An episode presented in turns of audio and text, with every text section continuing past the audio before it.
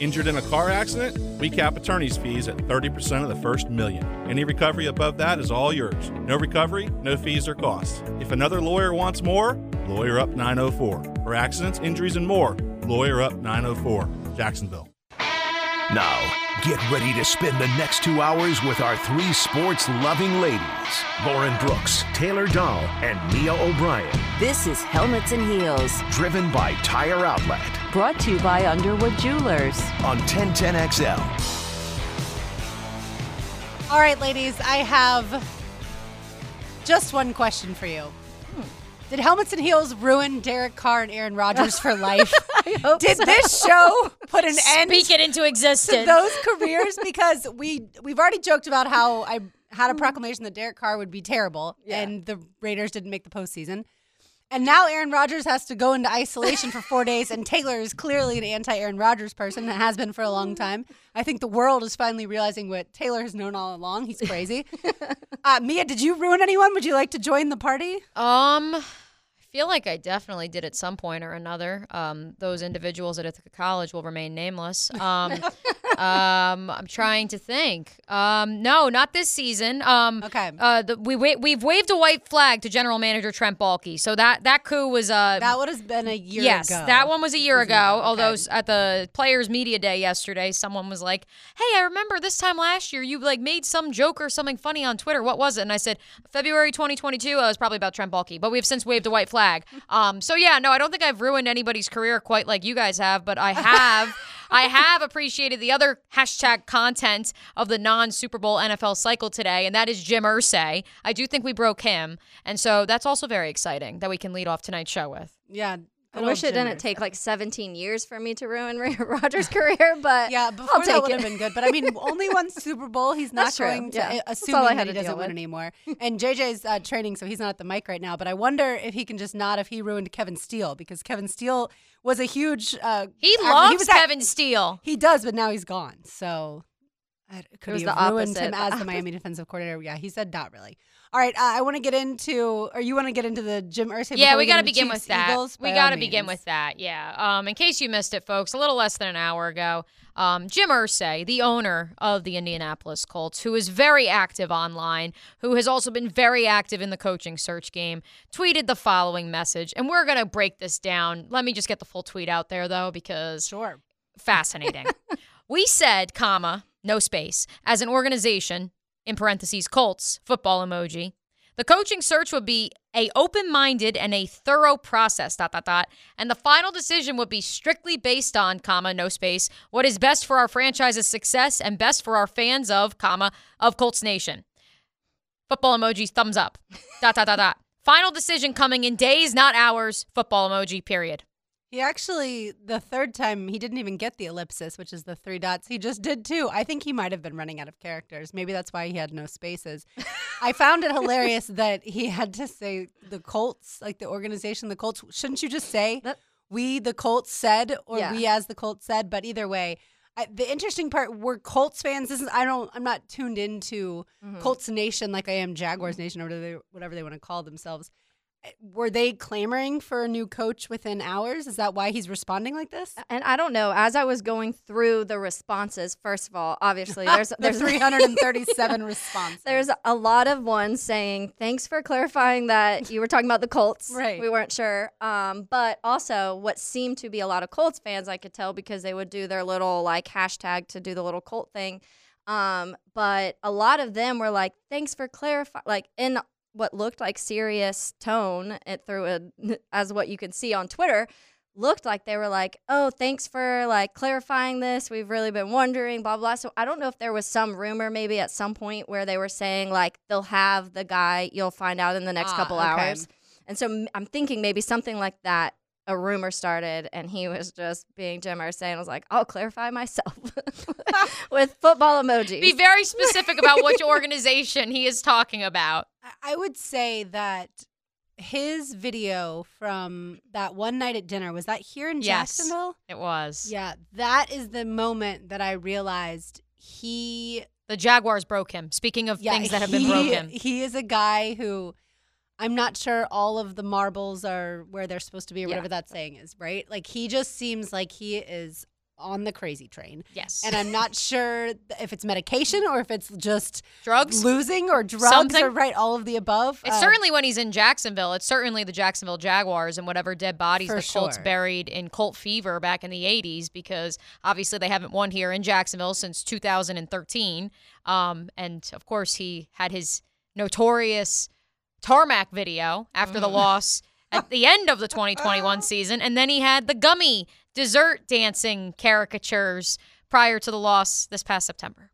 Yeah, uh, we are thankful for Shad Khan. We are Yes. thankful for Doug Pederson. We are thankful for Trevor Lawrence. Uh, I say it all the time. And we can kind of bring this crazy Jim Irsay topic, number one, to people that Helmets and Heels has broken in the past years. Um, but we So also can bring it, of course, to the fact that not only do the Colts need a head coach, Lauren and Taylor, they also need a quarterback. While Matt Ryan is under contract, the assumption is they will be using that fourth overall pick, if not trading up for some quarterback in this class. And who it is remains to be seen. And as the clock keeps ticking and you don't have your coach in place, how do you ensure that you and everybody else involved are on the same page? Well, Jim Irsay says that they've done a thorough search. That's why.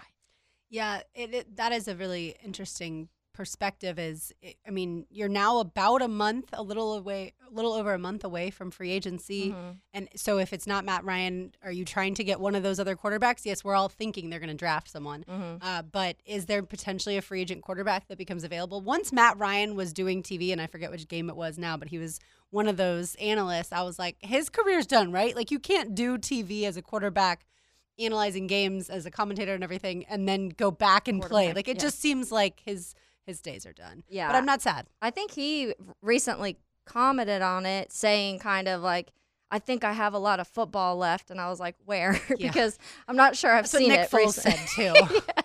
And again, the Jaguars broke him, uh, albeit in a different way. All right, I want to get it to a little Chiefs Eagles talk since we have made it to Super Bowl week. Uh, last week, by the way, we all talked about how the Pro Bowl we weren't interested. Did either of y'all watch any of it?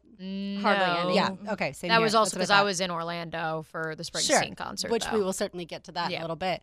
Uh, this tweet from Field Yates I found fascinating. Actually, both of these tweets. The Chiefs this year, 16 and 3 overall, 546 points scored, six All Pros, including a Kelce brother, and their quarterback was the AFC's number one seed. The Eagles this year, 16 and 3 overall, 546 points scored, six All Pros, including a Kelce brother, and their quarterback, NFC number one seed. If that's not wild enough, total seconds spent trailing this postseason Chiefs zero, Eagles zero. Neither team has been behind in a game since week 17 of the regular season. So evenly matched, Yeah, right? that's wild. It's wild too because the way we, a lot of people, the way they've been talking the last couple weeks too is like the way Philly has looked recently. I don't know. They've kind of trailed off, but those numbers are pretty similar to. I mean, I mean, almost identical to the Chiefs. So when you look at it that way, you're kind of saying, okay, like both quarterbacks were kind of beat up for a little while. Maybe that affected certain things, but at the end of the day, they're pretty neck and neck when it comes to, and also being one seed, one seed. Yeah, and I really liked the uh, graphic as well that pictured um, the fact that when you look at the Eagles and the Chiefs starting offensive lineups, the 11 players on the offensive side of the ball, for the Eagles, 10 of the 11 starters on offense were drafted by the Eagles. And for the Chiefs, it's 5 of 11, but at the same time, like when you look at where that team was a year ago, you consider guys like Tyreek Hill who have since departed, and you mm-hmm. consider the teams that were in the Super Bowl in both 2020 and 2021 those teams had even more on the offensive side of the ball that were homegrown talent. And so I think it speaks to, you know, for an organization like Jacksonville, like you look at that, you see the production on the field, but then you see the framework in which it was built mm-hmm. and how it, you know, hopefully for these two franchises is going to be sustainable. And it's through the draft. And so that is where uh, I think there's a lot to be learned from what these two teams are doing, both schematically and how they've been built. And I think it's good to know you can do it both ways, though. Mm-hmm. You can add certainly those key players through free agency, which the Jags did a season ago, and then this year. And the Chiefs did this year for what it's yeah, worth. Mm-hmm. absolutely. And then this year will be certainly more based off of the draft. Speaking of the moves, in the next segment, I want to tell you, ladies, the moves that the Chiefs and Eagles made. You certainly know most of them. And then compare that to how the Jaguars could make some moves to get them to the Super Bowl. You are listening to Helmets and Heels, driven by Tire Outlet on 1010XL 92.5 FM. A Tuesday night tradition in Duval. Helmets and Heels. Driven by Tire Outlet Brought to you by Underwood Jewelers. on 1010XL. All right, here we go, ladies. Super Bowl Week is upon us, so here are the key moves that both of the teams in the Super Bowl made this offseason. I will start with the Philadelphia Eagles. They acquired wide receiver A.J. Brown, linebacker Haason Reddick, cornerback James Bradberry, cornerback Chauncey Gardner Johnson, and linebacker Kyzir White. So they addressed mm-hmm. wide receiver, and then all four other key positions were all defense. As far as the Chiefs, two running backs with Isaiah Pacheco and Jerick McKinnon, wide receiver Marquez Valdes Scantling, strong safety Justin Reid, and defensive end George Karlaftis the third. So two offensive players, no, sorry, three offensive players, two defensive players for the Chiefs, and obviously the Chiefs were having to replace Tyreek Hill, which some would say they probably did not exactly replace him, but certainly Mecole Hardman had a decent season. Mm-hmm. Kadarius Toney was somewhat help there, uh, but then unfortunately uh, Mecole Hardman now on IR. But so with with those sets of moves, Mia, I'll start with you. How can the Jaguars go from the team this season, looking at what those two teams did, to get to the Super Bowl next year? Yeah, I think obviously the two most glaring needs for the Jaguars as of this writing are the third corner position, assuming that they do release Shaq Griffin and go in a different direction. And then, of course, the sack, you know, pass rush. Um, you know, obviously the Eagles had 29 sacks a year ago. They jumped to 70 plus in one year's time. And while a lot of those guys were already under contract, a lot of be- folks believe, and I know Coach Campo said it on XL Primetime today, that bringing in Haason Reddick that was all they needed to unlock the rest of those guys. And so that's where I think that, you know, um, Hargrave will be in high demand uh, this offseason, whether from this franchise here in this city or a different city, because you're seeing firsthand that you can never have enough pass rushers. That's a good problem to have. And it's a problem that the Jaguars had in 2017 and just have slowly but surely gotten away from it. Obviously, there were a lot of off the field reasons that that contingent fell apart. And at the end of the day, what's crazy to think is three of those guys on the front four for the Eagles are pending free agents this offseason. And so this may be the only time we see all four of them together doing what they're doing and working with that in, conta- in um, tandem with that linebacking core. And so I think for the Jags, uh, defense is going to be the focus in free agency after they re sign Evan Engram tag or re-sign Jawaan Taylor. Um, obviously, Arden Key is a free agent as well. Dawuane Smoot is a free agent. Knowing where the Jags are up against the cap, it'll be curious to see where cuts and restructurings are made to ensure they have enough money to continue to fortify their defense. Because I do think there's something to be said about bringing in a veteran pass rusher as opposed to developing a corner. Mm-hmm. Not that they can't develop a pass rusher, but they already are doing so in Travon Walker, who self-admitted was going to be a project from the jump. Yeah. And see, the one thing I wonder, Taylor, both of these teams have really good interior defensive lines as far as defensive tackles getting after the quarterback. Neither of them had to address that. So that's kind of one of those things where the Jaguars don't have that and probably need to address it, but neither of these teams did. Uh, but so as far as and also adding Calvin Ridley, I think I think would certainly help and and go along with the moves that those teams made to get wide receivers. Yeah, and, and that's what I was about to say. I think because when you look when we, when we start comparing at the, a lot of the quarterbacks who have started becoming successful in the last few years, ones that may have struggled early on, when you added that one piece for them, when you added AJ Brown for Jalen Hurts, when you added Stefon Diggs for Josh Allen, um, when you added Tyreek Hill for Tua Tua Tagovailoa, like all of those things, all that one piece for them really changed their offenses in a lot of ways. And granted, you know, there's always little pieces that really start to shift and coaching changes happen and things like that. But it really looked like a guy really shifted the offense for all of those teams. And that's what I think you're hoping in Jacksonville, number one, because you already have a pretty solid, what looks like core. Obviously, there's cr- questions when it comes to Evan Engram and Zay when it in free agency. But Christian Kirk has that connection with Trevor Lawrence you now, so you know that's a possibility. So adding another guy that they have in Calvin, which obviously you're hoping that after, you know, almost two years of not playing, there's not too much of rust, as people want to say. But adding someone like that could be potentially huge for the offense because that just that opens up so many opportunities for Christian Kirk, for Evan Engram if he's back, and for now Calvin Ridley and Trevor Lawrence to really be able to spread that ball in a lot of places. And that's not even talking about guys like Jamal Agnew who can also add onto the offense. But I think as Mia was saying too, when you're looking at the defenses, and you could look at all of the playoff team or the majority of the playoff teams, and those front the the f- defensive line for the majority of those teams led the leagues led the league in a lot of aspects, whether it be pressures, sacks, you know, hurries, all of the different numbers that they keep track of. And they were all in the top of that because the pressures are so so important. And we saw the lack of and what certain games they affected directly. And then you saw when it when the Jaguars were on and when they were creating pressure and they were finding ways to get to the quarterback it was just a major difference from what you would see from week, week to week. And 29 sacks to 70 sacks that's just absolutely insane to think about and it's because they added one guy. One guy just made that like opened so many other opportunities. And not saying maybe you know some of these guys probably had career years um, but i just think it's so important and those two things. So when you're looking at these directly especially for me looking at philly as the main connection because to me kansas city they were already a really good football team. And to me they got rid of probably their one of their best players because Patrick Mahomes is the best, but Tyreek Hill is one of the best wide receivers in the league. And they got rid of that and were still able to succeed because they were able to do just enough, and it's Patrick Mahomes. So their path is a little more interesting and I think a little different than the Jags, but the Jags could really almost copy and paste a couple of the things that the Eagles did and it make a massive difference. Me, I think the jump in sacks and the reason both of these teams are in the Super Bowl is because of their pass rush. But you know why? It goes back to the stat that I read that they haven't trailed at all in the postseason. Mm-hmm. And they, you know what, probably didn't trail, or we already know, didn't trail a lot during the regular season. You know, when you get a bunch of sacks is when you're ahead and Yep. the other team has to throw the ball because they're trying to come from behind and your pass rushers are able to pin their ears back and get after the quarterback. We are talking about a team when I say, okay, the, how do the Jaguars make moves to get in the Super Bowl? This is also a team that before this season we thought might win six games, mm-hmm. went through a stretch of losing five games this season. The season certainly was not a perfect arc up by any means. And so I think what we're talking about too is a team that the Jaguars have to get better overall. They obviously have to get better in year two under Doug Pederson. Trevor Lawrence in the offense has to play a lot better so that way they can have a lead throughout more games. Yes, and I even then, as we t- say that the offense helps build up the defense and presents opportunities. Aside from Evan Engram and Jawaan Taylor, I do think they're done on offense. Mhm. I, I think that Calvin Ridley was the move for them. I could see them drafting a wide receiver late day two, early day three.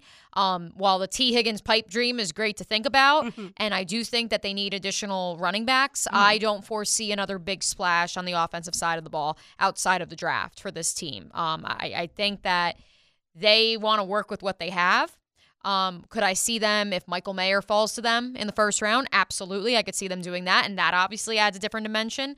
Um, but I think for this team, when they look at, we got to Kansas City, we got to play the Chiefs. Now the question is, how do we stop Kansas City? To some, the answer might be you stop Kansas City by outscoring them. Um, but I don't think that that is the way, at least in my conversations with people in the building, that that's not the way that Trent Baalke and Doug Pederson are looking at it. They are looking at it as how are we going to stop Travis Kelce? How are we going to get through an offensive line that, you know, it, it's good, but it's not like it's the Eagles' offensive line. Um, and I know that this team really believes that if they had not played the Eagles in a hurricane week four, they had a chance against them as well. And so I think that it is, when it comes to free agency, I truly do see them really leaning a lot of their assets towards the defensive side of the mm-hmm. ball after they re sign those two guys because I think that they believe, which for better or worse, I'm not saying that they're, you know, a Calvin Ridley away, mm-hmm. but they feel like they made their big splash on Yeah. offense. And now if they can keep the rest of this core together, because consistency, and Doug Pederson has said this multiple times, is what Trevor Lawrence has been lacking the last two years around him, that will then unlock that new level that Yeah. we talked about. Well, and I think also just going back, and that's why I said you could almost copy and paste because the names that you listed, Lauren, were you I think four of them defensive or five of them defensive that the Eagles did,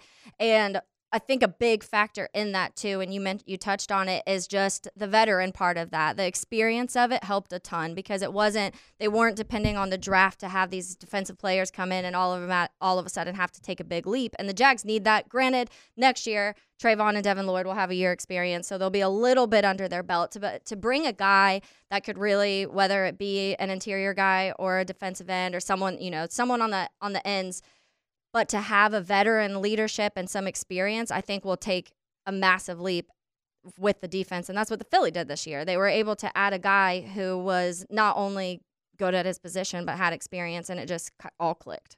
Taylor, do you buy into the fact that the Eagles have skated through the postseason, so they haven't really faced any adversity through this postseason?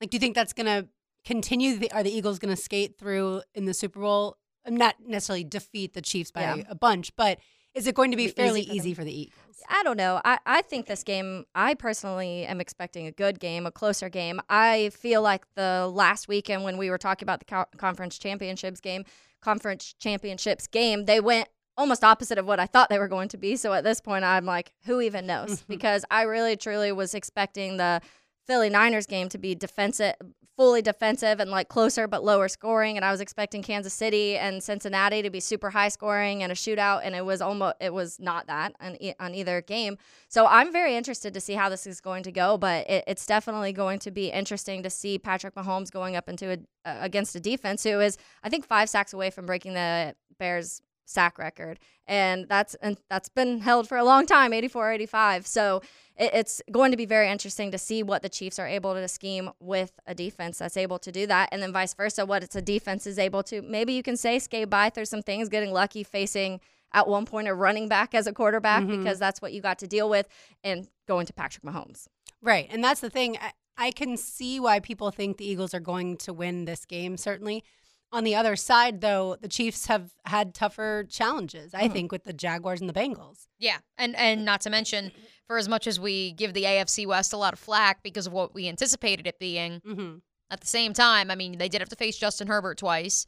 They had to face that Denver defense twice, which I know obviously their offense was anemic and historically one of the worst ever, but their defense is solid. There's a reason Sean Payton took that job, and we'll get into that in just a little bit.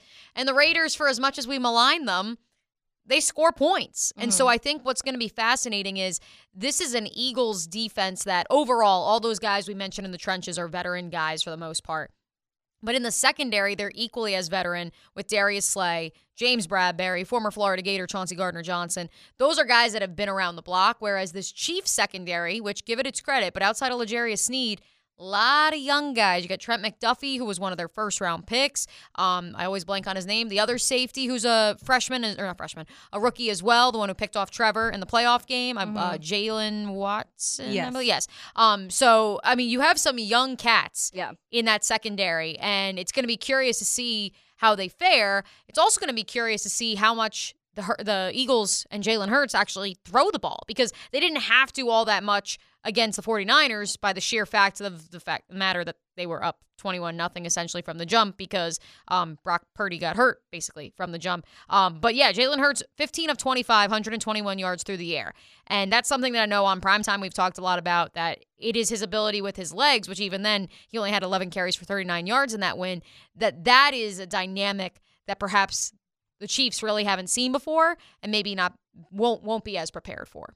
Here's the stat that I think comes into focus when we talk about the Super Bowl. Philadelphia is 14 and 0 when running for more than 100 yards, and Kansas City gives up yards on the ground when teams are able to commit to grinding out yards on the ground. 14 and 0 when they run for over 100 yards. If only the Jaguars had that stat that they always won when running for over 100 yards, uh, that would be a, a fun thing that we could talk about going into this next season, but that's not always the case. But I think that's it's not certainly what it all boils down to because I think the Eagles could rush for 120 yards and the Chiefs could still win because they're dynamic through the air.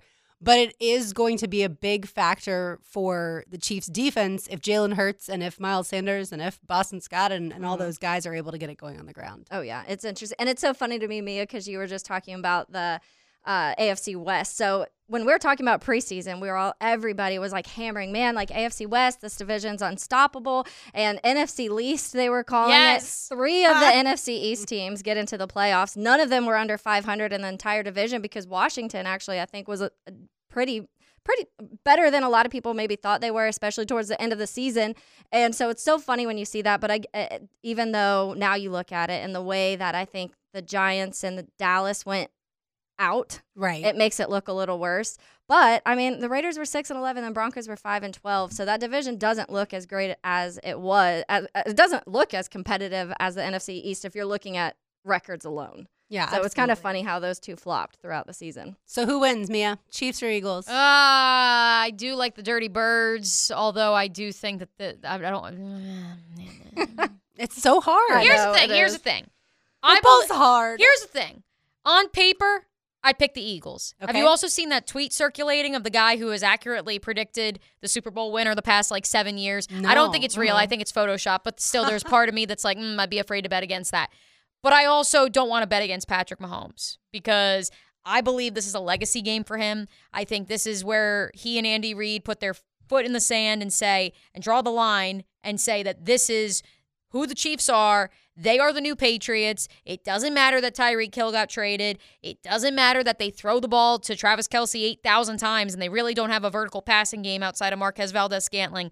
They're going to find a way, just like Belichick and Brady did. And that is a very, very scary, but also fun possibility and reality in the AFC. So, yeah, I'm picking the Chiefs. Okay. You like the Dirty Birds, but you're going with the Chiefs. Uh, speaking of the graphic going viral, because I think that we want that graphic to be accurate because he has Eagles, Bills, Jags as the predicted Super Bowls. Um, so if it's right, then we have a fun next couple of years. Yeah, we do. along. Let's start working on the Um, parade route now. Yes, but I, I know uh, it's hard to go against Patrick Mahomes, but I am. I, I'm going to go Philly.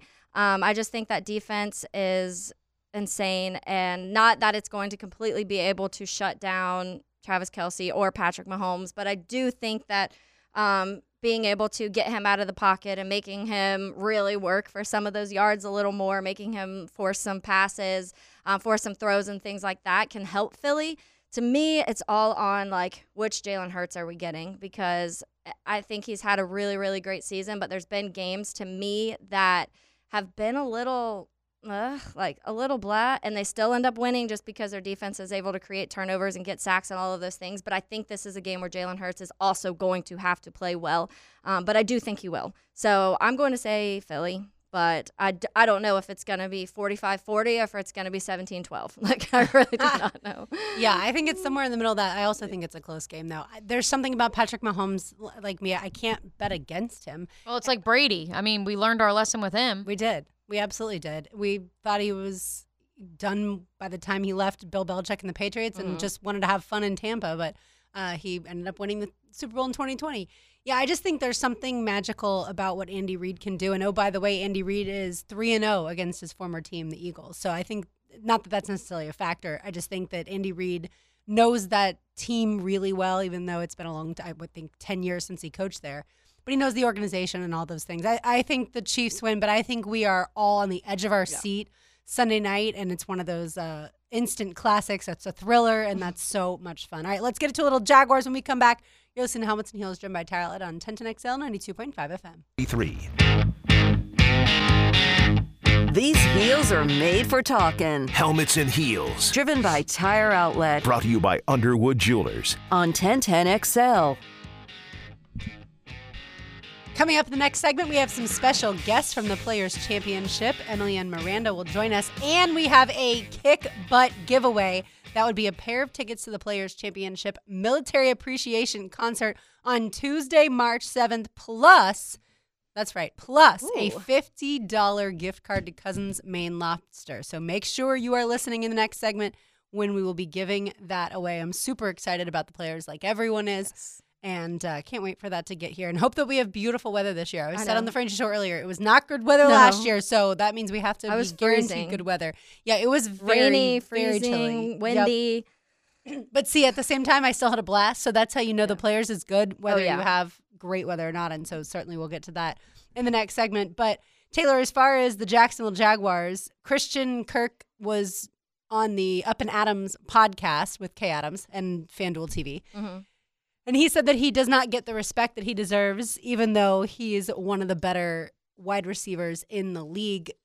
Is that something where you think it's good that he still has a chip on his shoulder, or is that something where you really think he feels disrespected?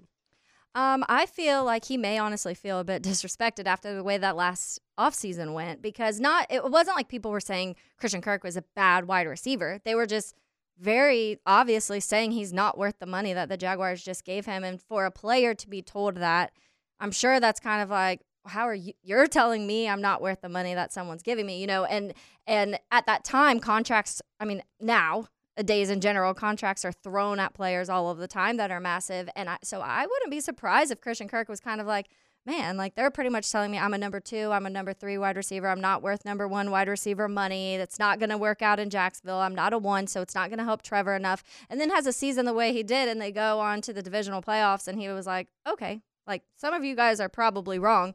And so I'm sure some I, I'm sure it's a combination. I'm sure it was a little jab for him to be like, I'm here. You guys were wrong last year. But also, I I think it's good. It's good to show that confidence because even if maybe I think some of these guys sometimes do fully believe they are the best at what they do or could be the best at what they do and some want to be the best so that if you speak it into existence you know? Yeah, and earlier this season, Mia, Trevor obviously talked about the fact that he heard the noise and what people he was reading what people were saying about him when the Jaguars were going through their slump in October and he used that as fuel. And so it makes sense to me that then Christian Kirk has this and I saw Trevor retweeted it this morning. I feel like it, it's kind of a band of them getting together being like, "Yeah, we are just the lowly Jaguars and mm-hmm. nobody sees us coming." And then this is a team that now is going to contend in the AFC. Yeah, and I appreciate that you guys are looking at it from that perspective because I know uh, several of our colleagues here at 1010 looked at Christian Kirk's comments and said, Whoa, is this going to create a conflict when Calvin Ridley shows up because he is the number one wide receiver? And I don't think it's it's quite that. I, I think it is more so, like you said, about the keep counting us out, like we're going to prove you wrong mentality. Um, but I And do Calvin can have a chip on his shoulder too. Oh, by the way, because Yeah. everyone thinks that he's done, Right. and that he's got issues and he's washed up. Um, I I don't think it's a matter of Christian Kirk trying to establish his dominance in the locker room and say, "Well, I'm the alpha," because he's Yeah. not that type of person. I can assure you of that. Yeah. Um, but at the same time, I think he is very much trying to vocalize that, yeah, like I did get paid and I performed up to it, and there were a lot of guys, including Davante Adams, whether you want to blame Derek Carr or not. Like, yes, he was a Pro Bowler again, but his numbers weren't what many anticipated it being. Mm-hmm. So he got paid, and then maybe he didn't live up to those expectations. And Christian Kirk did, and then some. And so now it's a matter of, again, consistency. Just like we said, surrounding Trevor with the same cast of characters to create consistency. Now you need to see that from Christian Kirk. And uh, yes, I, I see you text line design my lifetime enclosures all day today. He also needs to catch that pass. Again, the there's a few passes. Yeah, we talked about that on our show, Taylor. There, there were a few passes. I brought up the game against the Chiefs, obviously in the divisional round. Hayes brought up the game against the Chiefs at Arrowhead in the regular Mm-hmm. season, then also the game against the Eagles up in Philadelphia.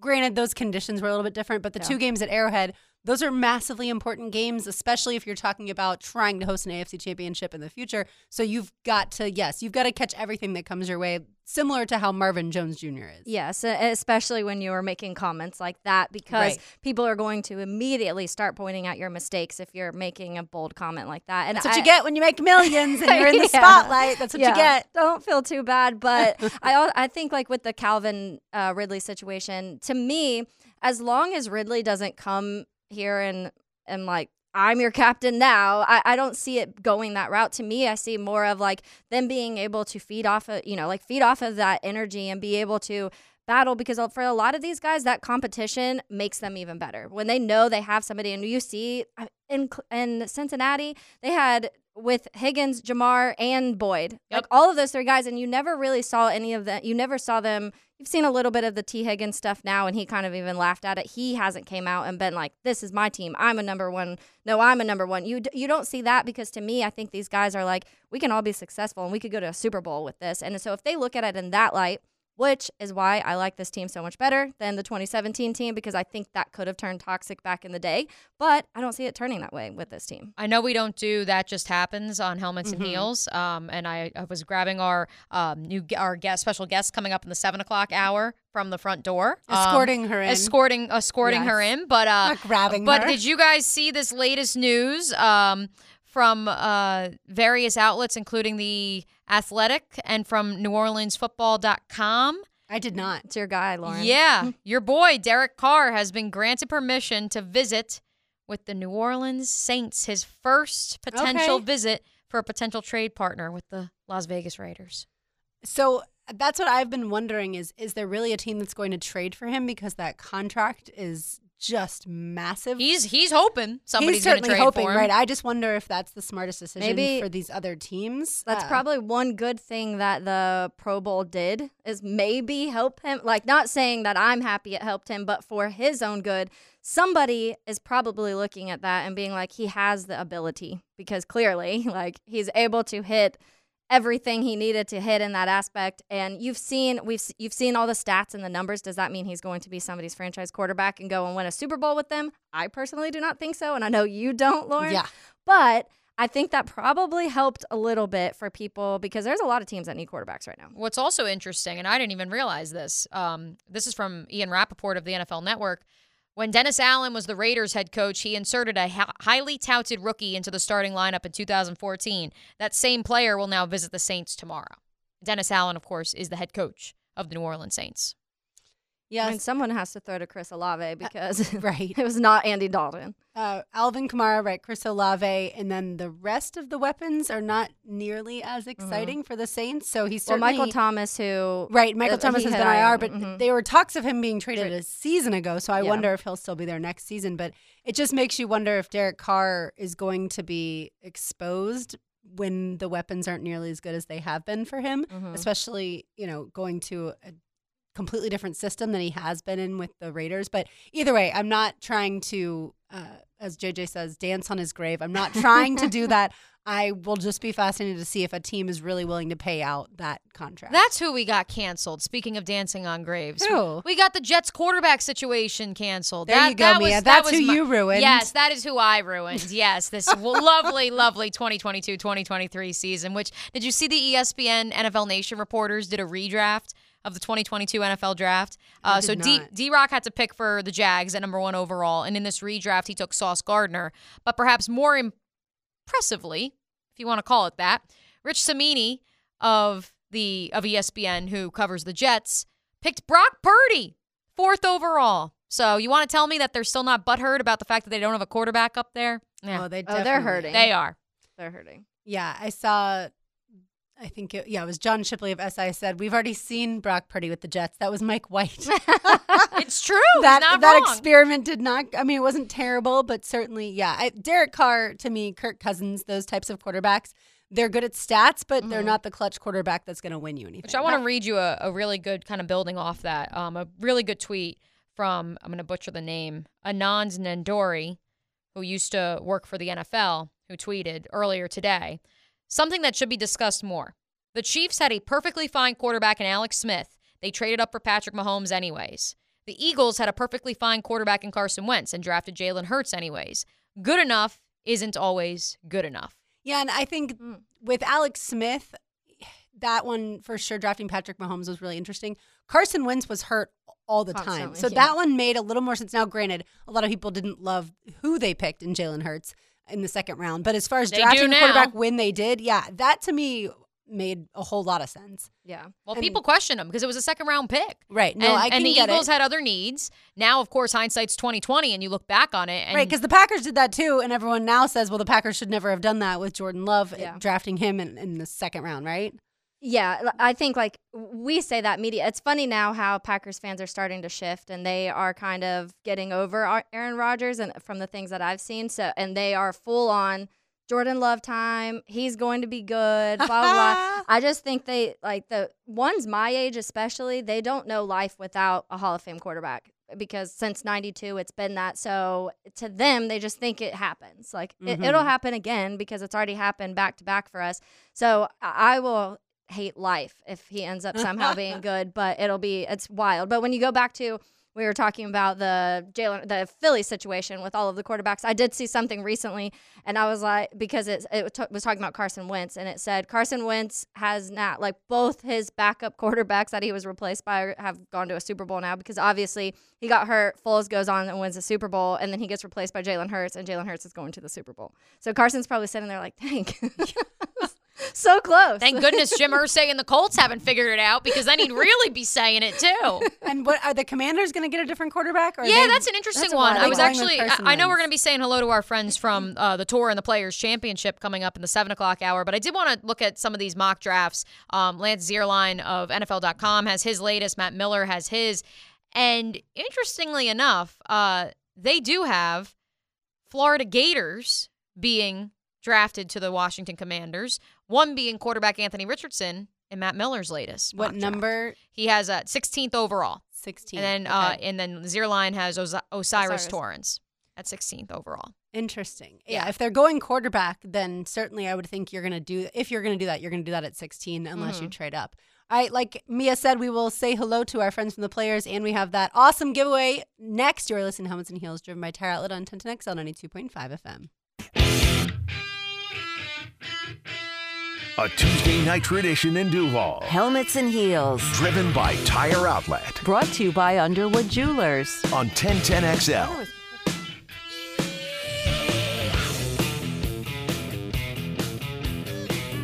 Welcome back to Helmets and Heels on this fine Tuesday evening. Mia O'Brien, Taylor Dahl. I'm Lauren Brooks, and we do have our friends from the players joining us. Emily Bellick, Director of Community Outreach, and Miranda Rossum, PR Manager. Ladies, thanks so much for joining us. Thank you for having us. Absolutely. All right, let's start with the easiest question in the world, and that is how much do you love the Players Championship? We love the Players Championship so much that this is actually my 16th Players Championship. Nice. Wow. Love it. Now, Miranda, you were previously with the Jumbo Shrimp, so this is your first year First year. in this role with the players. So, what has been the most exciting part of the job and being a community outreach manager and planning and working with all our local media so far? I think it's just been all the new people that I get to meet in in a fun capacity as well. No one is ever in a bad mood when you're at a golf course or Oh, when yeah. you're meeting them uh, for something either charitable or golfing or just having a good time. So I think it's always the best is I'm meeting people at their happiest and great. Love it, love it. Uh, J- producer JJ's making the symbol. Just make sure you're talking into the microphone. But hey, we're gonna get you. Listen, we're learning as We'll we we're learning as we go because you guys are gonna be joining us every Tuesday here That's on right. Helmets This and is just Heels, the first of leading up to the tournament. So tell us a little bit because we've been working for many years with Emily Tillo, and that's who we've been talking to. So now we get to talk to both of you two. Tell us a little bit about each of your personal roles with what you're doing with the Players Championship. Absolutely. So, um, Emily Bellock here, Director of Community Outreach. I've been with the PGA Tour for about 16 years now, but I just more recently moved into this role. And um, it's my job to ensure that the players are staying engaged with our community on a year round basis. Um, focus on all of our charitable giving and community engagement activities. And I have to say, I probably have the best job at the PGA Tour. That sounds like a fun one. And then I'm Miranda. I obviously am from the Jumbo Shrimp, as Mia mentioned before, but my job is to make sure that everyone knows what Emily is doing in the community, in addition to a little bit of media wrangling and hurdling or uh, hurting at the term. I was going to say, wrangling, wrangling and hurting is probably the best way. Yeah, that's the way Having to go. worked on the TV and the radio side of it, yes, that is literally what you're doing. What is, Emily, what is the most fun event that you've been a part of in your new role? That's a great question. We've had so many fun ones. Um, I do have to say, though, we haven't experienced this just yet, but it's around the corner. We've been working closely with the Jacksonville Humane Society on an adoption event that will take place this weekend. Um, first day of it is Friday, February 10th through Sunday, February 12th. And um, the Players' Championship will be covering adoption fees for all pets adopted during that period.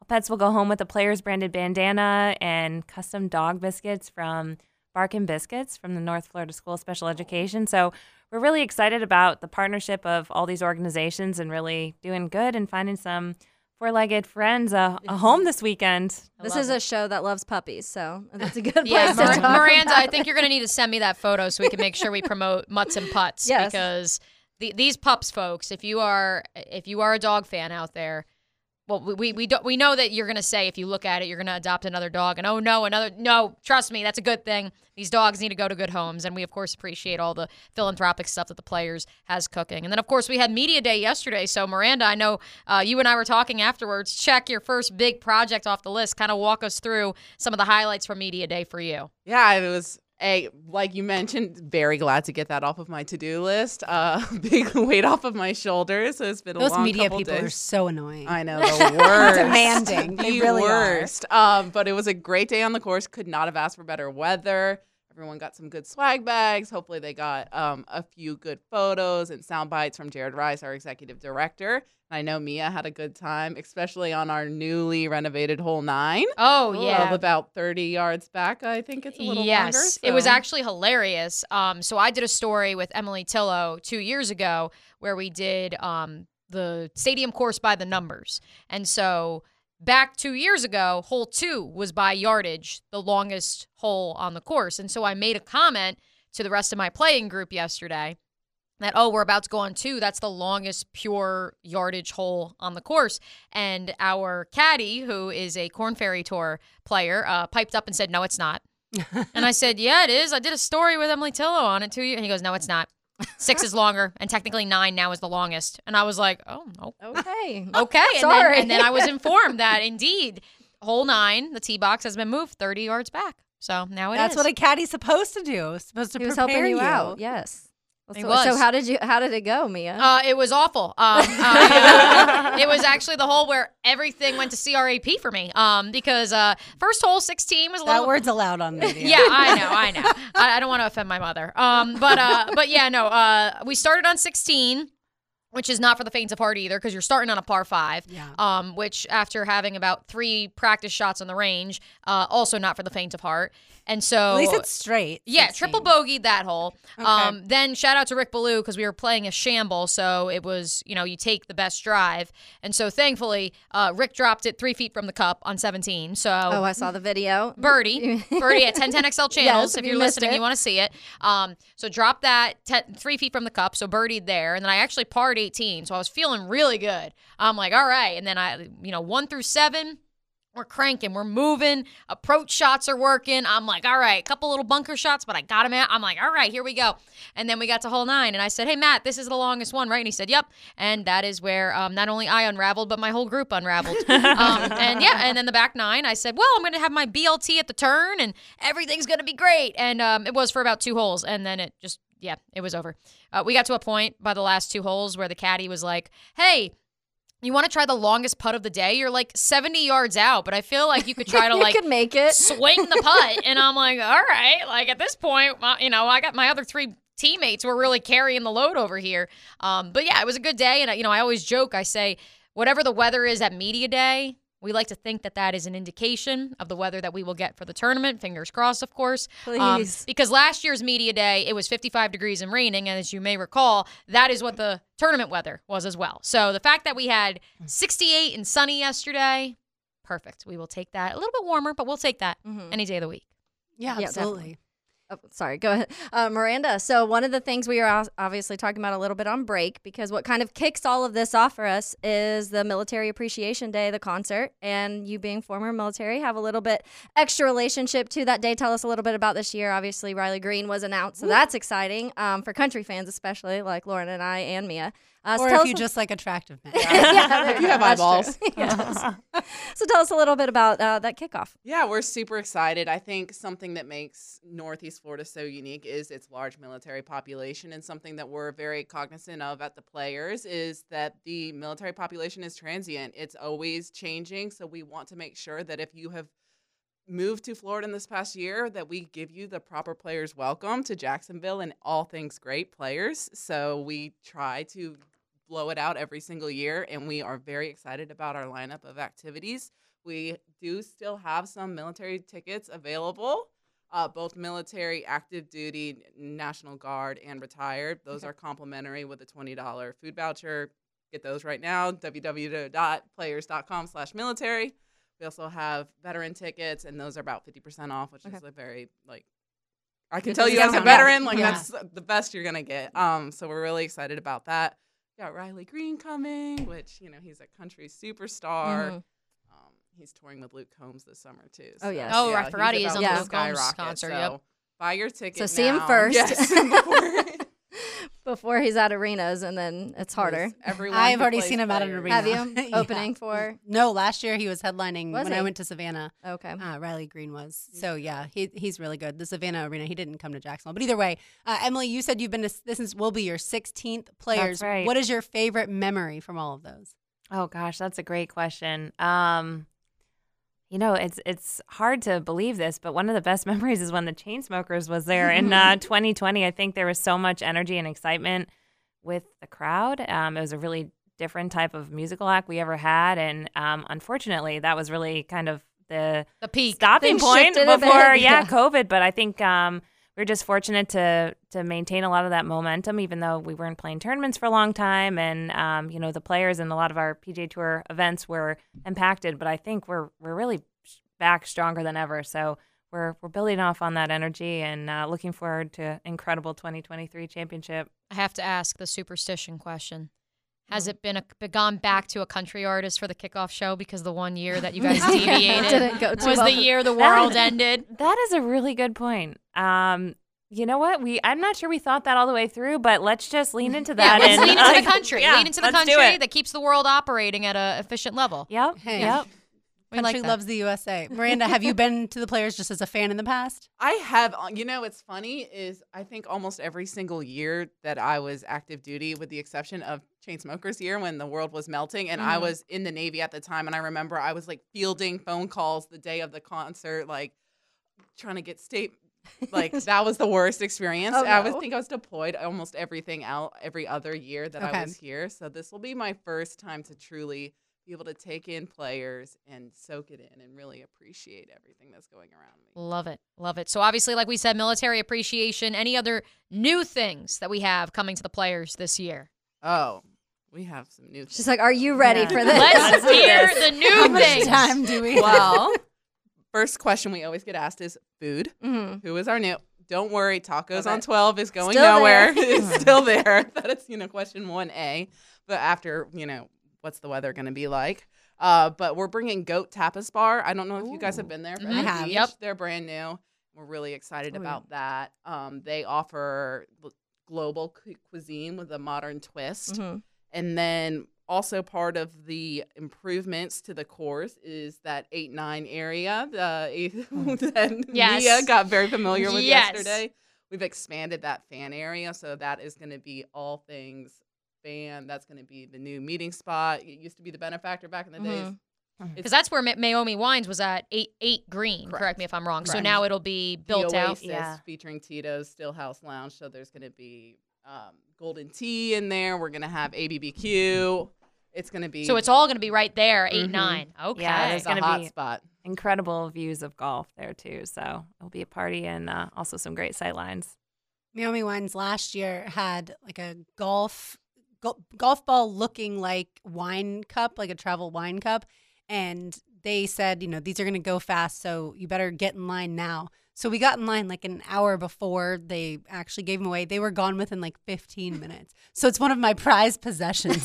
oh, you got one. I got one. Nice. Absolutely. Yeah. It was on Saturday, so I didn't have Okay. to work. Uh, and so I was like, well, we can just hang out here for a little bit.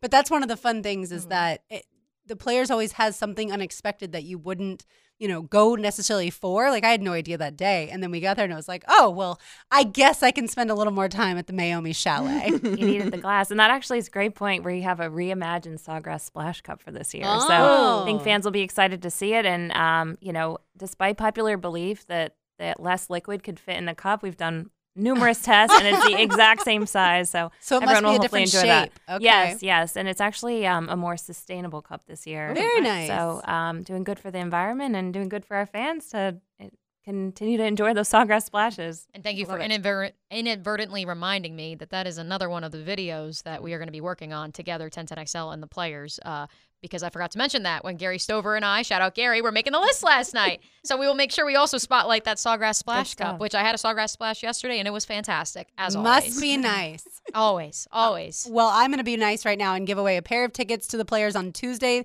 Then you get to go see Riley Green for the military appreciation concert. And you get a $50 gift card to Cousins Maine Lobster. Be caller number four right now at 641 1010. Caller number four, 641 1010. All of that is yours, and you get to come hang out for the concert. Of course, Helmets and Heels will be broadcasting live that Tuesday evening as well. Well, Emily and Miranda, thank you both so much for coming in, and we look forward to seeing you next week. Thank you. Yep. All right. You're learning. we're- We're a on. There thumbs you go. You're learning. Hey, We'll- listen, we'll we're be- excited to have you guys the next few weeks. You're going to be old pros. By, Yeah. give it three weeks. You guys are going to be pros at this. I'll talk into the mic next week. We'll be back with more NFL talk and a whole lot else. You are listening to Helmets and Heels driven by Tyler on 1010XL 92.5 FM. These heels are made for talking. Helmets and heels. Driven by Tire Outlet Brought to you by Underwood Jewelers. on 1010XL. All right, well, last week Tom Brady announced he was retiring. Some of the sand from the beach where he retired is being auctioned off for over $100,000. That's wild to me. I feel like that's a dumb move on my part. I should have driven down to whatever whatever sand. beach he was at, gotten some of the sand and auctioned off myself, but that's neither here nor there. But then he tells everyone he will not be a commentator on Fox until 2024. So what's he going to do this year? Is he going to unretire again? selfies of Is him he- half naked. he did post a picture of himself in underwear. I guess that was some challenge. I sent it to Donna and made her whole entire life, I think, because she was so, she was like, "Is this Tom?" And I'm like, "Yes." And she's like, "I have to send a Ma." So she sent it to her mom, and her mom was like, "I'm printing it and putting it in my bedroom." And I was like, "I'm not sure your dad. I was I'm gonna not say sure the husband Really wants Yeah. to see that. Yeah, but yeah, is he going to unretire Mia? Is he going to just have fun on the beach for the next year? What's think, exactly going to happen? Yeah, I think that this does leave open the possibility of a alleged Rob Gronkowski thought of in October, or even, um, you know, some of the other players we've seen uh, come out of retirement at the 11th hour because they say, oh, this team's competing for a championship and I want one more, so I'm going to pop in. Obviously, most of those players don't play the quarterback position. Yeah. Yeah. Um, Well, And- when the and it's usually due Niners to on when the Niners are on their sixth quarterback, Right. Yeah. they'll call Tom. right. Then then Tom can show up. Um, but I, I don't think he would just I jump in the really- middle right. of the season. I, I don't think he plays a position that would lend itself to that. Um, I also truly get the vibe that he, I mean, I don't know if he's going to try to put his marriage back together, but it does sound like he needs to reconnect with his family. As Aaron Rodgers continues to zig one way, uh, Tom Brady is zagging the other way, where it does sound like he wants to take time to be with his kids, maybe get back with Gisele. I don't know. But that was the vibe I got that he is truly a broken man right now.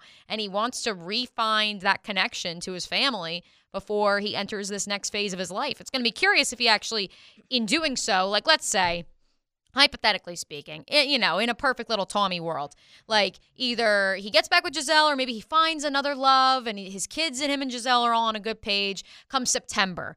And let's say, I don't know, I don't want to wish like, eh, you know, ill upon any quarterback, but like, let's say, I don't know, Daniel Jones goes down. And the Giants call him and say, We'll give you as much money. Or even, and again, we don't want to do this to the Bulls kid, but like Mac Jones suddenly has a season ending injury in September. And Belichick calls him and said, "Uh, How are you doing mentally? And he says, I'm the best I've ever been. You want to do one last ride? Like, could I see that happening? Yes. But I truly feel like this man, he, he clearly recognizes that his decision to come back this past year may not have been the best decision Mhm. um, for himself, both on and off the field. And moreover, I think there's part of him, and I think this is also part of why he signed the futures contract with Fox, that watched guys like Brett Favre hold on for too long, and essentially it tarnished their legacy. Yeah. And he made a comment too about how he's like he's tired of getting hit. And I was like, literally, that's what Gisele was saying one year ago when she was asking you to retire. Is I'm tired of seeing you get hit. Um, so it, it's interesting, but I, I don't see him. I think it would take a very perfect situation. I do not think that Tom Brady would come back in October to play for the New York Giants. Like I just don't see that happening. I think it would have to be personally he's he seems like he loves Florida and tropical weather at this point or at least sunny weather. Um so a place that is has more of something like that, but even at this point if he really is trying to amen- make ma- amends with his family and whether that be him and Gisele actually getting back together or just being able to have a civil relationship and be able to raise their kids together. Because a couple weeks ago maybe a month ago now they had a, uh, a video went viral and people started freaking out because it was at, he was at a looking at a school in Miami and everyone was like oh he's going to go to the Dolphins blah blah blah. But Gisele lives in Miami and so they were you know it was kind of the thing well he's just looking at schools for the kids to me, it definitely looks like he is trying to be like, okay, maybe it is time I focus on my family. So I don't see him accepting coming back unless it's a, a scenario like that where maybe it is the Dolphins that need him. And I wonder if he's looked around and said, I can't beat these young guys at this game anymore. Yeah. Uh, once upon a time, yes. young whippersnappers. Right, yeah, exactly.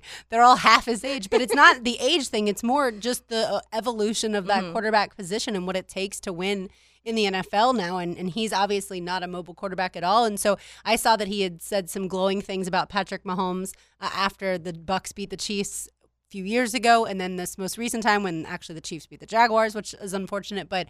He loved how Patrick Mahomes fought through the ankle injury, and, and I just wonder if he's like that. That is can't do who's going to win, right? Yeah. Exactly. That's who's going to win the next few Super Bowls, and that puts me in a better position to be able to relax at home. And, and his yards per attempt had gone down a lot this past Mm-hmm. season, so I wonder if he's just realizing, look, this is not the future that I want to have. Yeah, this may affect my legacy as far as having a bad year. If it Mm-hmm. it wasn't last year, but certainly the team around him wasn't that good. And and yeah, it, It's I also think it's, it's- going to be nice to just have a year Uh, off. yeah, yeah Right. take a little break. It's definitely harder to tarnish a seven Super Bowl career compared Yeah. to a one Super Bowl career. Um, but yeah, I, I think that he's like, man, I'm tired. I just want a year to do nothing, and that's why obviously. I- If he wanted to, he could probably jump right into broadcasting, and they'd have no issue whatsoever with Right. it. They'd be like, "Bye, Greg." Um, so Greg Olsen's probably like, "Thank you. I get, I get another." That's what I- see that's at, what I uh, thought, at too. Super Bowl media day. Uh, apparently, they announced the Fox crew Mm-hmm. at, uh, this morning, and everyone was quick to note that Greg Olsen. Olson Yeah. was there, and he also like was Olsen. he was next to Rob Gronkowski. Oh, So hmm. a lot of people wanted to note that real quick. All right, when it comes to Sean Payton, he's now in Denver, and Russell Wilson needs to be resuscitated. Taylor, can it happen? Man, I, I want to say I want to say yes. I had so much faith in the Broncos and Russell Wilson that I picked them to win the divi- their division last year, and that obviously went horribly wrong. Um, which is so weird. It's so weird to see the massive fall, and I guess you can look at like Seattle the year before and what Russ was doing, and it wasn't like majorly impressive, and that's with guys like Tyler Lockett and DK Metcalf. But he still had weapons in Denver. Their defense was good uh, line not great, but it wasn't like he was having to run for his life all of the time. So it, it was just really interesting to me to see what a massive fall Russell Wilson did in just a season.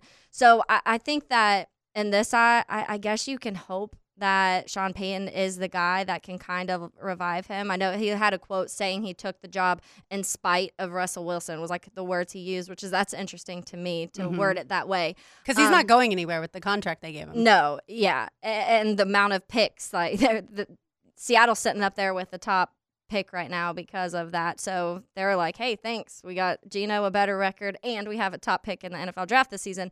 But I don't know. I, I truly, I don't know if Russell's done or we saw we saw a little bit of improvement towards the end of the season.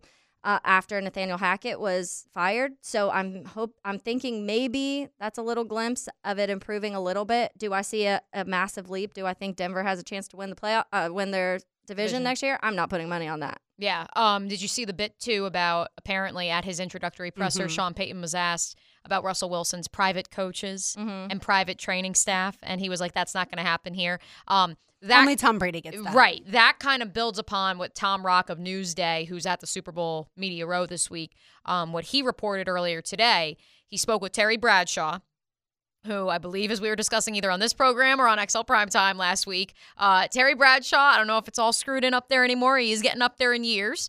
Um, but apparently, he told Tom Rock that Sean Payton, who of course was his coworker for the past year at Fox, didn't want to go to Arizona because of the quarterback. He also said he didn't want to go to Denver because of the quarterback, and ultimately he took that job in spite of Russell Wilson.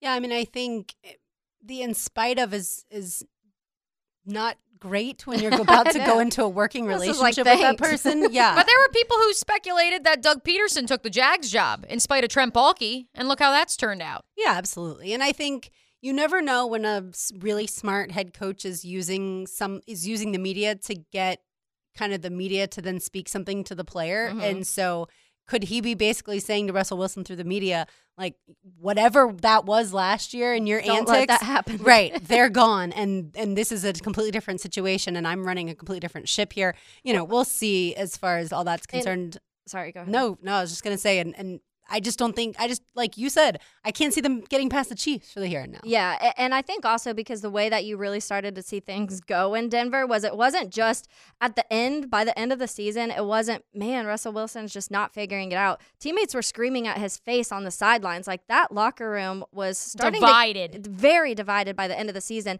So that's going to be a big thing. It's very comparable to hey Doug coming in and having to mend an entire locker room and and cl- and also fix some backtracking that Trevor had done and all of these things. So is Sean Payton going to be able to do what Doug did in a season? And that's going to be a big test. And that's the other question. If he can't, Mm-hmm. What? where where do they go? I mean, this is a brand new ownership group that just took over that franchise, so they can afford to swing and miss. But this is a pretty. This is your white shark. Your you know whatever you want to call it. Like this is a pretty big swing and miss Mm-hmm. if Sean Payton can't get this thing figured out. And it would be back to back years of big swinging and missing if it goes from Russ to this and you have another year of bad. Right. Uh, by the way, while we were in the middle of this segment, uh, your boy, AA Ron, Aaron Rodgers, Taylor, has tweeted. So Mitchell Schwartz, Schwartz, former offensive tackle for the Kansas City Chiefs, Super Bowl winner, tweeted, Weird the Packers aren't consulting more with the guy who needs to go on a four day darkness retreat to figure out whether he wants to play football or not. To which Aaron Rodgers has now quote tweeted it and said, Be curious, not judgmental. We are all on our own path, and doing things like this help me find a greater sense of peace and love for life. Love and respect to you. Heart emoji. Ew. Him and Jim Irsay should really start tweeting together. I just don't understand. You can do whatever you want in the off season. Just you don't have to be so vocal about it. Just Yeah. tell Pat McAfee, your boy, who I don't really like, but just tell him like I'm I'm gonna make my decision in the next week or so. That's mm-hmm. all you have to say. But of course, That's no, not. he has to go into it, And- and then we're all sucked into this four days of isolation Yeah. crap. And that's what I, I I'll had- say it, Mia. I just tweeted yesterday about it because, well, actually, I think it was this morning before the before all of this came out, and I was like, every time Tom Brady does something that gets attention, Aaron Rodgers has to do something to get the attention back on him. So I literally had tweeted, and I was like, oh gosh, like Tom Brady posted this picture, and now Aaron Rodgers is going to do something to get the attention back on him. And I was like, please don't be an underwear pick, and like be more be more inventive in it. And he posts that he's going in the darkness for four days. So. Into the darkness he goes. I did see Sam Ponder said, flying with three kids and a dog. I need to know where that uh, isolation place is after today. Because obviously, heading out uh, for Super Bowl coverage. All right, we've got one segment to go. I want to get some uh, advice from Twitter on food. Taylor tweeted out asking for best Super Bowl appetizers. I want to hear what they came up with and a whole lot more. You're listening to Helmets and Heels driven by Tire Outlet on 1010XL on 92.5 FM. A Tuesday night tradition in Duval. Helmets and heels. Driven by Tire Outlet Brought to you by Underwood Jewelers. on 1010XL. All right, Taylor Doll, give me some of the best Super Bowl game day snacks and appetizers that you received. All right. So the number one, people love bacon. People love buffalo Cheese. sauce Yeah. and cheese and dips, any kind of dips. That's what I've learned. Well, because there's no calories in a dip, like, Yeah, right? Like that's yeah. why I think Those everyone loves it. They're like, count. well, like if I have an actual buffalo chicken sandwich, that counts as calories. But if I'm just dipping some chips Yeah. into a dip, I'm I'm just fine. there it is. So there was a ton of dips. Um, smoked queso dip, buffalo chicken dip, seven layer dip, chili cheese dip, jalapeno pep popper dip, taco dip. Those are all different ones that I got. All of them sound delicious and things that I would eat personally. I have made a seven layer dip before, and as we were gathering the ingredients in the grocery store, Brian was like, "This is like the most expensive dip that anyone could ever make," and I was like, "Right," but I love it, and it is delicious. so delicious. And that one, I would say at least that one's on the little bit healthier side Yeah. versus like a strictly queso. Yes. Um. What what all do you put in that? Because it's like guacamole, sour cream. So the way my bean- like mom did it beans. was she would uh, ground take ground beef and season that with like a taco seasoning, and that would be the bottom layer. Mm-hmm. Okay. And then she'd do like sour cream, guacamole, tomatoes. I'm forgetting stuff, cheese, obviously, olives. I Mm-hmm. Okay. think those were the seven olives. layers. Yeah. Yeah. And so it is really good. But yes, it it it can be, especially nowadays with inflation, it can be a little on the expensive side, especially if you're gonna, you know, do it enough amount. If you have a big you- amount, correct. If you're doing a nine by thirteen pan, Yeah. which is what I was was doing for that, I recently made a dip that called for refried beans Mm-hmm. and cream cheese. And then you can do whatever else you want if you want to make it spicy or not. It was delicious. It was anything with cream cheese. Let's be honest. Yeah. is so good. Yeah, and that, that's what for me, especially at like a Super Bowl party or a whatever party, when I know I'm going to be like socializing, watching a game, Right. drinking, like it's nice to have finger foods slash dips because you're just sitting there and you can go back and forth and you're not piling your plate. But a big one obviously is chicken wings. I think every like I had five billion where like can't go wrong with wings. I agree. I love chicken wings. I, that is a game day must for me. Um, I saw a lot of bacon wrapped things and things that I haven't so bacon wrapped figs and dates. I've I heard saw of. that. Yeah. Those are good because it's so salty sweet. Yeah, and I, I had I've had dates, but not figs. Um, someone said bacon wrapped olives, and they didn't specify black or green, but I'm thinking maybe Green. green. I would think Um, green, and especially if the green olive green olive is stuffed with like blue cheese. something A- and that's why i'm like i would probably try that because i love olives i love stuffed olives i love bacon um, but obviously bacon wrapped jalapeno poppers Yep. bacon wrapped pickles someone said i feel like i need to try that because i love those things Yeah, I've never heard of that. By the way, jalapeno peppers, Brian makes those a lot, but instead of he doesn't do bacon wrapped very often, but he'll put like a sausage, like a chorizo, Mhm. in with Oh, the in the cream cream. cheese Oh, in yeah. the jalapeno, and I like that better because the, sometimes the bacon when it's wrapped around stuff can get a little soggy, and I don't like that. yeah, I agree because I I'll make them and I've made bacon wrapped ones, but it's the same thing. It's sometimes it, like I like the crispy bacon, at least having a little crisp. So to you it, could so do lose you that. could do bacon, bake the bacon Yeah. or whatever, fry the bacon, and then And the crumble that up and put that in Mm. the cream cheese. That's right. good. So that- JJ, well, you've been pretty quiet uh, today. I know you're helping uh, our our newest producer. on the- Anthony's on hanging out on the twos. Keyboard over there. Anthony's on the keyboard, but JJ was earlier in the day polling around to get ideas. Have you decided, JJ, what you will be making for the Super Bowl He's, he's on not able to help you at this. he moment. isn't. Okay. He's sleeping away. Well, we'll I'm talk- just kidding. Yeah, I there so there was a ton of honestly there was like five billion recipes that I wanted. A lot of people put lumpia on here. I Oh, love yeah, lumpia. I would lumpia's eat so that good. every single day if I could. And I all of those like egg rolls in Yeah, general are like so that. good. Well, I really liked you had one person who replied to your tweet, Taylor, who said you need to do something for Kansas City Mm-hmm. and something for Philly. So they're doing mini Philly cheesesteaks and KC barbecue pulled pork sliders. Yes. That's a move. that was Yeah, a good one. smart. And then somebody else also said meatball meatball sub egg rolls and Philly cheesesteak potato skins. Both those sound delicious to me too.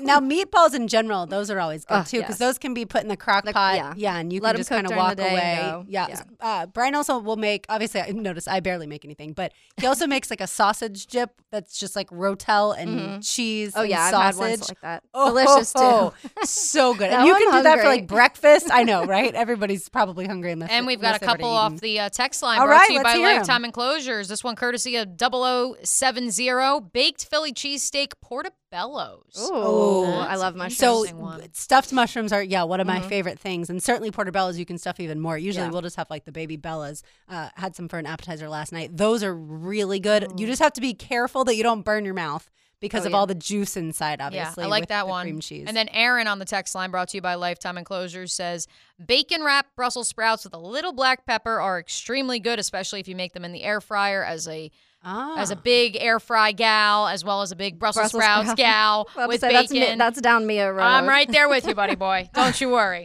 I am not a Brussels sprouts person, but certainly putting any vegetable in the air fryer, I feel like is game changing. and adding bacon.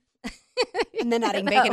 I've been doing asparagus, just like tossed with some olive oil and breadcrumbs and a little bit of uh, red hot peppers and then some Parmesan cheese and put that in the air fryer. Mm-hmm. And so it's kind of like an asparagus fry, but not really. But at least it like makes you think that you're eating a healthy asparagus. asparagus. but yeah, not just asparagus. Like you can only eat a vegetable in like the plainest way so often. Yeah. I did make Sunday for my parents' house. I did make. Uh, what I thought I should say was I was making, which is a broccoli cheese casserole. Oh yeah. Mhm. Yes, sounds delicious. And it actually tasted fine. However, I didn't put the correct amount of ratio of soup and like so it was very much like I used cream of chicken soup in it, but then it was very soupy. It Oh. didn't actually like all melt together. Oh, yeah. So uh, it did not look as It was more like broccoli cheddar cheese soup. Correct, except it was an app. I mean, it was a side dish for Oh. dinner, so it definitely was not meant to be soup in any way, shape, or form. So if you're making anything out there, make sure you follow the recipe and don't do what I did, which is like have some things, but then use the full amount of other things. All right, let's get it to a basketball update. We've talked on the station certainly about the River City Rumble. UNF winning both at JU Thursday night and then Saturday. Mia, what was the atmosphere like with the largest crowd since 2016? Yeah, it was definitely electric. Uh, it was a tight game as well. It was a nail biter for most of the way. Uh, UNF had to kind of claw its way back a little bit more than once in that one, but they do hold on. Um, really just fascinating to see the evolution of both of these programs. Obviously, JU in Jordan Mincy's first year last year, uh, you couldn't have asked for more. But now, how will they respond as they take their lumps? What's really curious, and I had a good conversation with UNF assistant head coach Bobby Kennan about this pregame because I did sidelines for the game on Saturday when you look at UNF's schedule, which obviously before Saturday they were on the outside looking in for the ASUN conference tournament. Because 10 of 14 teams get in. Correct. Um, I think, you know, what Bobby said, and it's so true, is so many of their ASUN conference games at home are in the month of February. And after Saturday's win, UNF is 8 and 1 at home this season. And so it'll be really curious to see if they're able to use this momentum um, in their favor throughout the course of the month of February, but also how JU responds. Because, you know, after losing on Thursday to UNF, that's now two home losses, which previously zero home losses at Swisher Gymnasium at the, at, you know, during the Jordan Mincy era. And so it'll be really curious to see. I do think part of why JU's overall record is worse than this time last year is obviously they went out of their way to schedule some of the big dogs, um, those bye games that you see UNF scheduling in the non conference. And so, you know, it's definitely on paper, JU has the more athletic team. They, those guys can jump out of a gym. The length, it's exactly what you're seeing Alabama trotting out. It's exactly what you're seeing Illinois trot. Uh, oh, sorry, sorry, not Illinois. Tennessee trot out, and that's what's so fascinating is UNF may have been undersized, but between strong defense and the three point shooting, they had eight threes in the first half. Lauren, I mean, I know they're the Birds of Trey. Yep. They had nine total on Thursday, and they won that game in a blowout. Part of that was because JU was two of 17 from beyond the arc. And so, you know, it's going to be very curious to see if they really are finding themselves and if we could see Carter Hendricksen and Jose Placer really both go off at the same time and what that would bring to the table for Matthew Driscoll's team. Yeah, I think uh, Coach Driscoll joined us last week and certainly told us that his team is different in February, and and having the home games is huge. You know, UNF Arena recently remodeled, but still holds over four thousand, and and so it's a great place for the Ospreys to get back on track. And and JU, I think they're going to be just fine. They've had a, a few setbacks as far as injuries this season, and, and Jordan Mincy is an awesome coach, and he relates to his players so well. So I think the trajectory of both programs is headed in a great direction.